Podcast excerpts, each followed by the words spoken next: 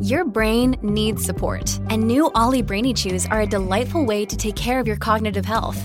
Made with scientifically backed ingredients like Thai ginger, L-theanine, and caffeine, Brainy Chews support healthy brain function and help you find your focus, stay chill, or get energized. Be kind to your mind and get these nootropic chews at olly.com. That's O L L Y.com. These statements have not been evaluated by the Food and Drug Administration. This product is not intended to diagnose, treat, cure, or prevent any disease.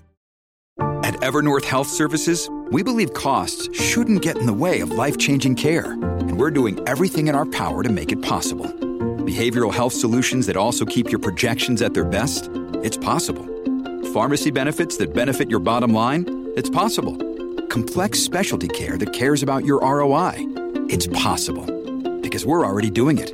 All while saving businesses billions. That's Wonder made possible. Learn more at evernorth.com/wonder.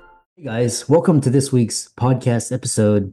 Uh, I'm really excited about today's guest, William Wadsworth, coming in from the UK, and he's gonna talk to us all about unlocking the brain's potential for learning and how does this apply to the audience. Is that a lot of the audience, you know, we're executives, professionals. We had to study, make good marks, make good grades, take our exams, and there's actually a skill set for learning, for memory, for retention, and for exam taking. So, which is why I brought him onto the show. He's got some really interesting techniques, and hopefully, it'll be a benefit to the audience, their kids. And I'm happy to welcome him to the show. So, William, welcome. Hey, Chris, it's great to be here. I'm looking forward to this.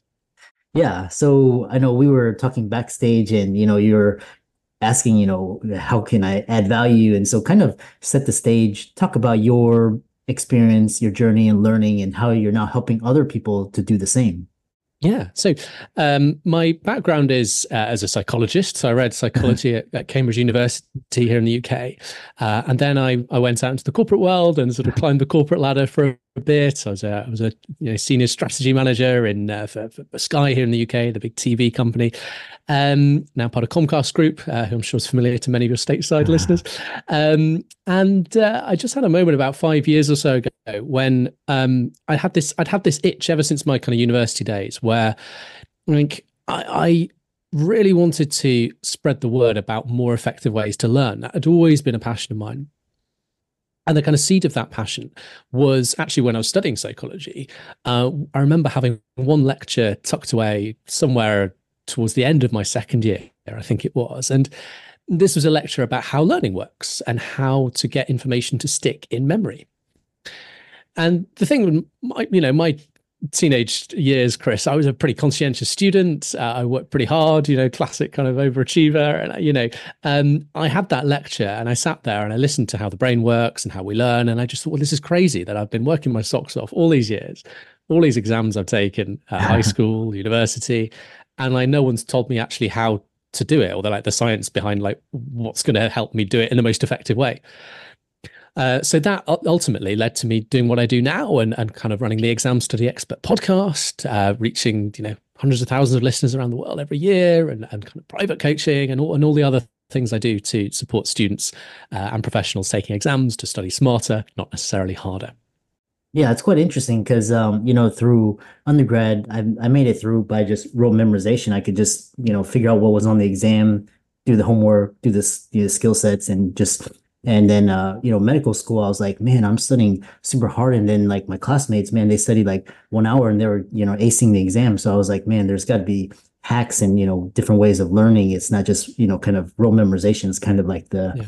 it's like kind of uh, beating a dead horse. But if you can find better ways. So, you know, we'll start. The thing is, um, one thing is talking about is um, when you, these individuals that can, you know, I'd heard of one story where he was in law school and all he did was party and then all he could do was like study the night before and then ace the exams.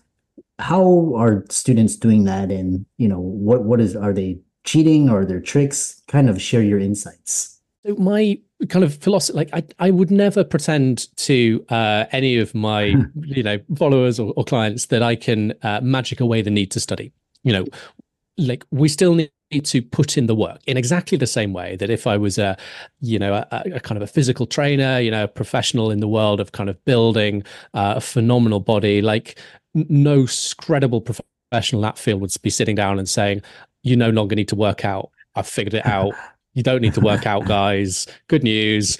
You can do it all the night before and turn up at the Olympics and win. Like, it's not how it works in physical training. It's not how it works in mental training either. You still need to do the work with the tools I teach, you may be able to get away with less work than you used to, particularly if you're, you know, used to putting in a lot of time. You know, you may be able to scale that back and reduce it. And you may also find that if you kind of keep your workouts similar, um, you can get a lot more done in that time. So you, you know, your results go up. So you can get more done in less time, but it doesn't go all the way down to no time at all. Um, what I do find though is that so to kind of come back to your question and the example you gave of the student that never does any work, like you do come across that from time to time, and and you know at different levels of academia. Um, what I tend to find is that we do all have a kind of slightly different natural aptitude, I think, for how quickly we pick things up. Um, and there are you know, many students I'll talk to through high school that that don't put in a lot of work and just kind of get by on natural talent and being quite bright and you know brushing up the night before, and and they kind of get away with it. It doesn't mean they're using best practice. Um, and at some point for those individuals, because I'll see individuals at various points in their journey, like at some point things will stop working out quite so well for them. So, you know, a very common conversation I'll have is when a student gets into university, and you mentioned you are a, a medical student yourself. That's a classic example. You know, you might have got away with high school, um, you know, not really breaking much of a sweat academically, just getting through it on kind of naturally being able to pick stuff up in lessons. And then you get to medical school and you're like, oh my gosh, and then it doesn't work for you anymore. and you have that kind of rude jolt and that rude awakening. And suddenly you're faced with, okay, right, well, okay, how do I kind of put this together? What am I supposed to do? Um, and some individuals navigate that, others don't. Um, and that's, you know, one of the reasons some people kind of don't stay the course and, and end up um, end up falling off the rails and, and dropping out. So um, yeah, there's a few a few thoughts there for you. I, I, I yeah, hope that goes some way to to addressing your your question, Chris. Yeah. And so, you know, kind of um to add on to that is, you know, I've had my, um, you know, roommate in me- medical school and, um, you know, several roommates. And then one of them was like, he was like, um, for the exams, he was like, okay, once you figure out like there's certain topics and then there's certain like questions that they'll ask, and then he could sort of prepare himself. And so, how do you, in your clients and your work, how do you help them design good study routines, design best study methods. You mentioned some tactics and, you know, you don't have to spill the secret sauce, but kind of give, you know, audience a flavor of what, what you do in your work. Let's let's spill the foundations of the secret sauce, Chris. Let's let's dive right in. So, look, I think there's there's the first two things I'd want anyone to know about working effectively, which I think is is essentially kind of what, what you're asking here, like what are the secrets to to doing well in lifestyle. And like when it comes to learning stuff and getting stuff to stick in memory effectively. Now, there's two bits of cognitive psychology that we really need to understand well and be able to apply well. So, the first one of those is called retrieval practice. The second one is called spaced learning. And when we put these two ideas together, that is the secret formula. That is the code to uh, get stuff to stick in memory. That is the basis of success. So, what are these things? Just to unpack a little bit. The first one, retrieval practice, that simply means testing yourself, pulling knowledge out of memory, otherwise known as active recall. So if you've kind of looked on YouTube about sort of study advice, it's sometimes also called active recall. I'm a psychologist by background. In the psychology literature, we call it retrieval practice. So that's what I call it. It just means practice at retrieving what you know from your memory people often say, well, sure, you know, I test myself. Of course, I test myself as part of learning. But what a lot of people will kind of naturally do is they'll have the testing bit as kind of more like a diagnostic phase. So they'll do some learning in some other form, rereading, making notes, whatever it is. And then right at the end, they'll do some self testing as like a check to see whether their learning has worked. And what we're saying with the principle of retrieval practice is, well, no, actually, what we want to be doing is making as much a part of the whole learning cycle, the whole learning process as possible, based on this pulling knowledge out of memory in some way, testing yourself. A little tidbit, you know, even if you don't take exams, you know, you've probably heard the advice, you know, how do you remember someone's name? Like we all meet, you know, professional in context you know you might meet you know plenty of colleagues clients uh, partners you know how do you remember those those names? That's a really great social and professional skill to have. The usual advice is um, you know repeat their name back to them as soon as you you hear it. And then again a couple of uh, you know exchanges later and then again at the end of the the conversation. It's retrieval practice.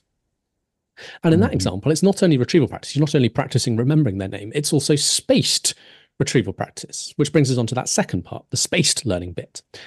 So we don't just want to do our retrieval once. If you only repeated their name straight back at them, you, like it might stick, but you know, not always.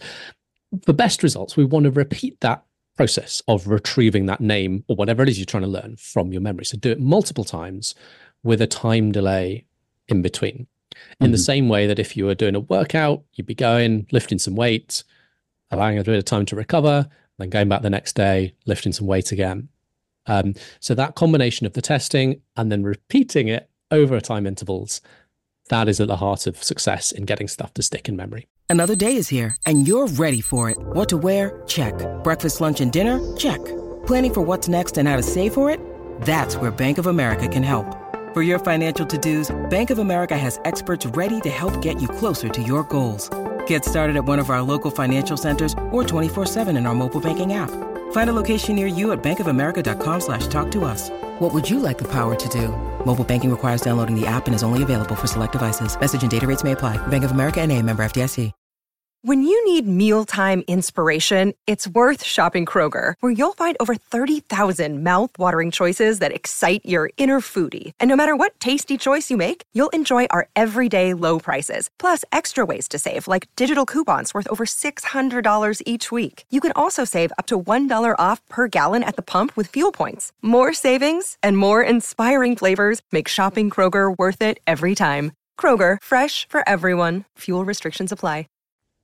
Yeah, I love that. And you know, you can implement these tactics and tricks in in um, in your learning to become more efficient. The other thing that was that came to mind while you were talking is um, so you know, for example, um, you know, I talked to a lot of um, students, and the way they perceive learning is so. For example, you have um, your initial learning of the material, and then you have the exam, and then some, and then there's there's um, space between there you, how you learn you know could be coaching could be uh, memorization could be what you were talking about. And then a lot of the smartest ones they basically find find a way to condense from point a to point b. So instead of taking two hours they take 30 minutes and then they make it more efficient. There's they know shortcuts and then they don't go, they don't have to do all the steps they can kind of they can jump around so is in your opinion is structured routine study versus kind of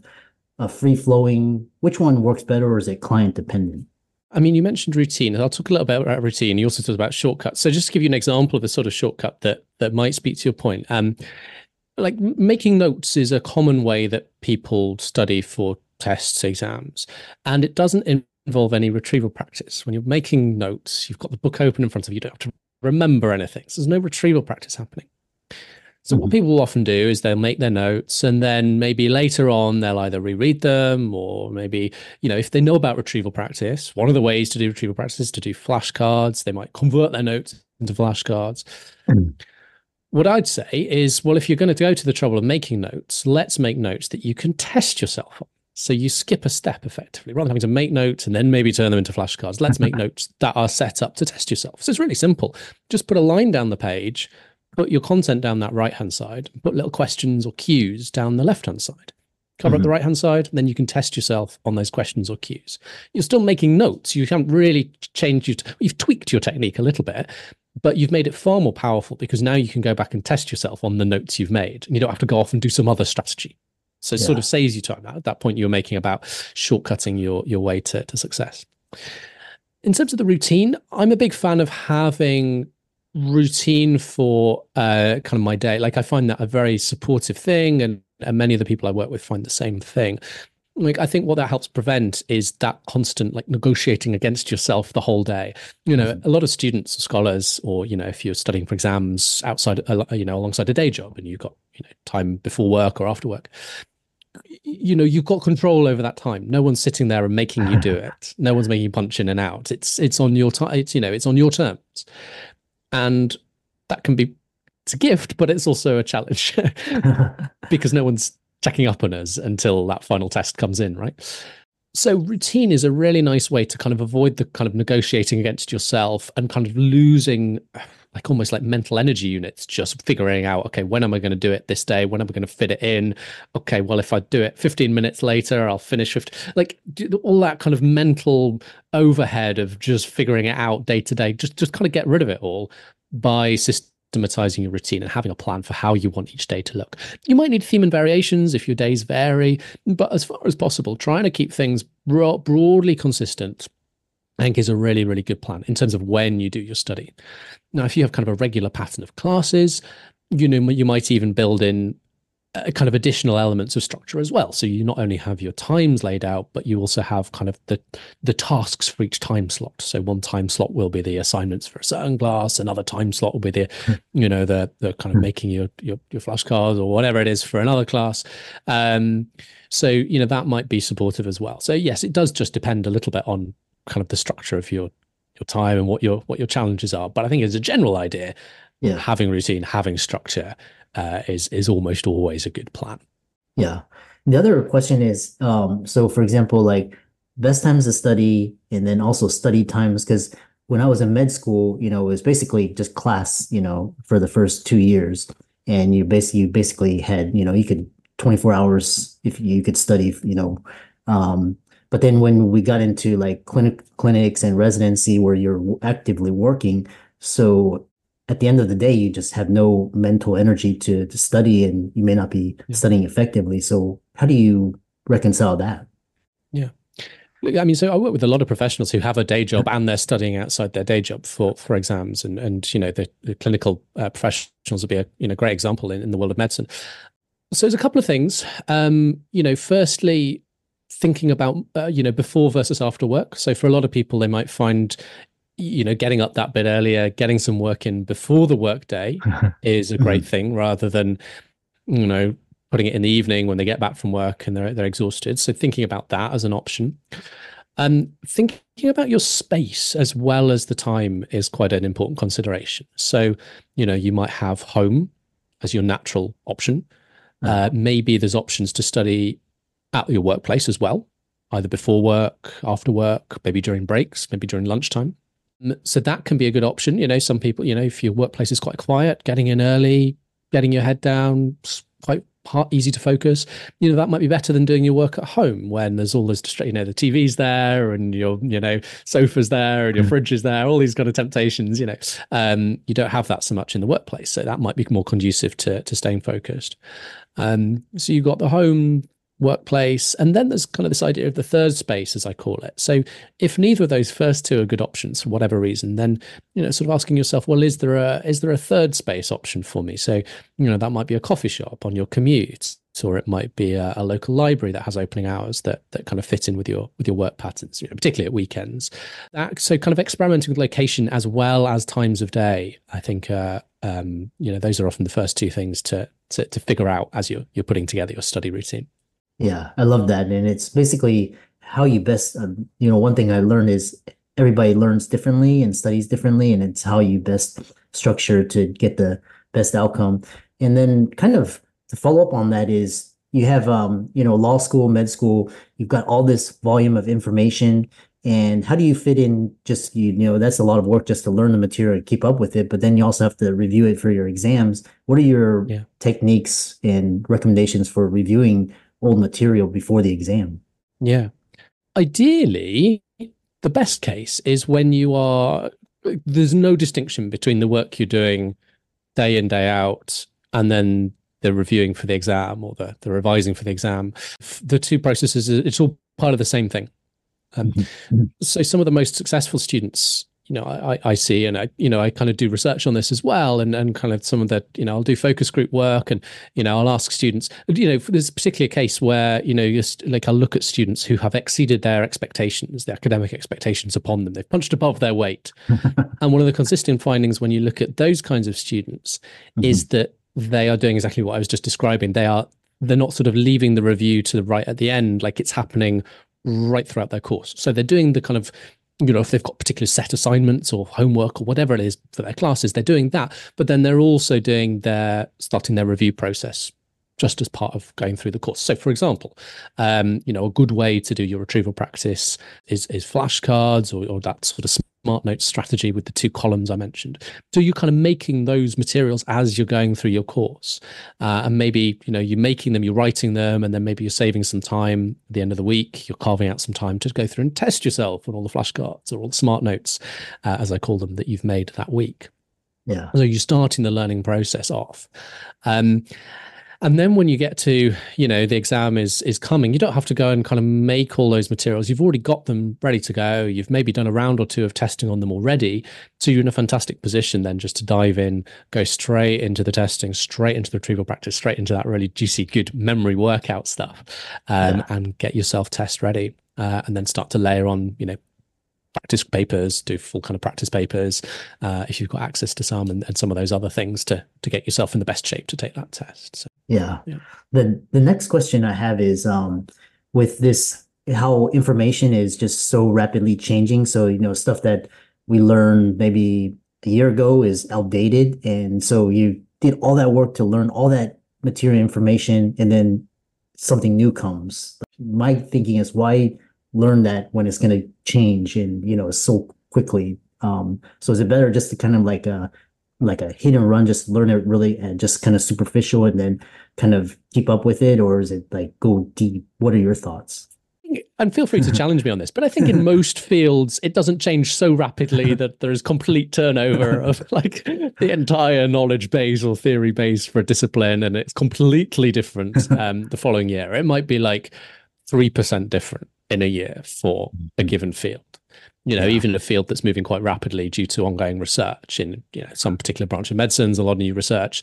Like in a year, like a three percent shift in what's the like the best practice year on year. That's quite a big shift. That's yeah. three in ten bits of practice that have totally changed year on year. The three, sorry, three in a hundred bits of practice that change every year. Like that's mm. that's already feels like quite a dynamic field.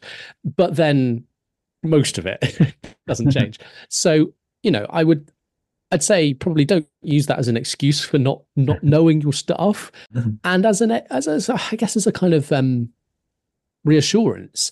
I think one of the things you notice, and this is just from my observation, you know, uh, kind of impressive individuals in different fields, be it business, medicine, law, whatever it is, are typically quite knowledgeable individuals. So you look at individuals that have gone very far in their field, I think it's a common trend that they tend to know a lot about their field. And mm. that includes the history of their field. And that hmm. just adds a whole depth and quality to their professional judgments on certain issues. So they don't just have that superficial opinion of kind of, this is what we do today. They also have that weight of, well, actually, this is what we do today. And we used to think X, Y, Z, but now we know better. And therefore, and, you know, you can think of lots of examples in given fields where that adds just a whole different dimension of gravitas to a given uh, professional conversation.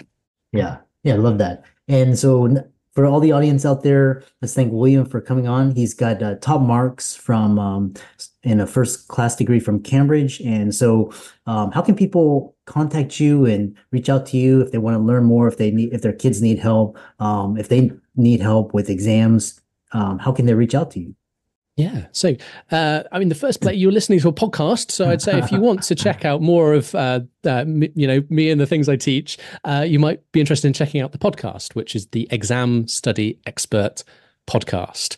Uh, it's pretty easily findable. We're we're in the you know we're, we're kind of pretty pretty much the top podcast, uh, mm-hmm. certainly as I've been able to find on this subject of how to study smarter. Um, yeah. So it pops quite pops up quite easily. Um, so that's the podcast. Um, if you're interested in in uh, taking the next step and, and potentially uh, getting my help for your situation directly, maybe you've got exams coming up and you want a little bit of support, or as you were saying, your your kids have got exams. Uh, I work with learners of all ages, as, as you probably picked up on the conversation. Uh, you head to examstudyexpert.com forward slash coaching, uh, and you can get in touch with me there and book a consultation. We'll have a bit of a chat, um, and then uh, we can talk about how I might be best able to to help you or, or your family. Um, so yeah, those are the two places I suggest. Uh, check out the podcast, and if you're interested in a little bit more help, um, head to examstudyexpert.com forward slash coaching. Yeah. And for, I really enjoyed this conversation. I love learning and the techniques and how you apply it in real world situations to get ahead you know, in your career. And um, with that, be sure to follow William's socials on all his um, uh, media and give him a like and follow. And with that, thanks so much for coming on the podcast. It's been such a pleasure, Chris. Thanks for having me. I've really enjoyed talking.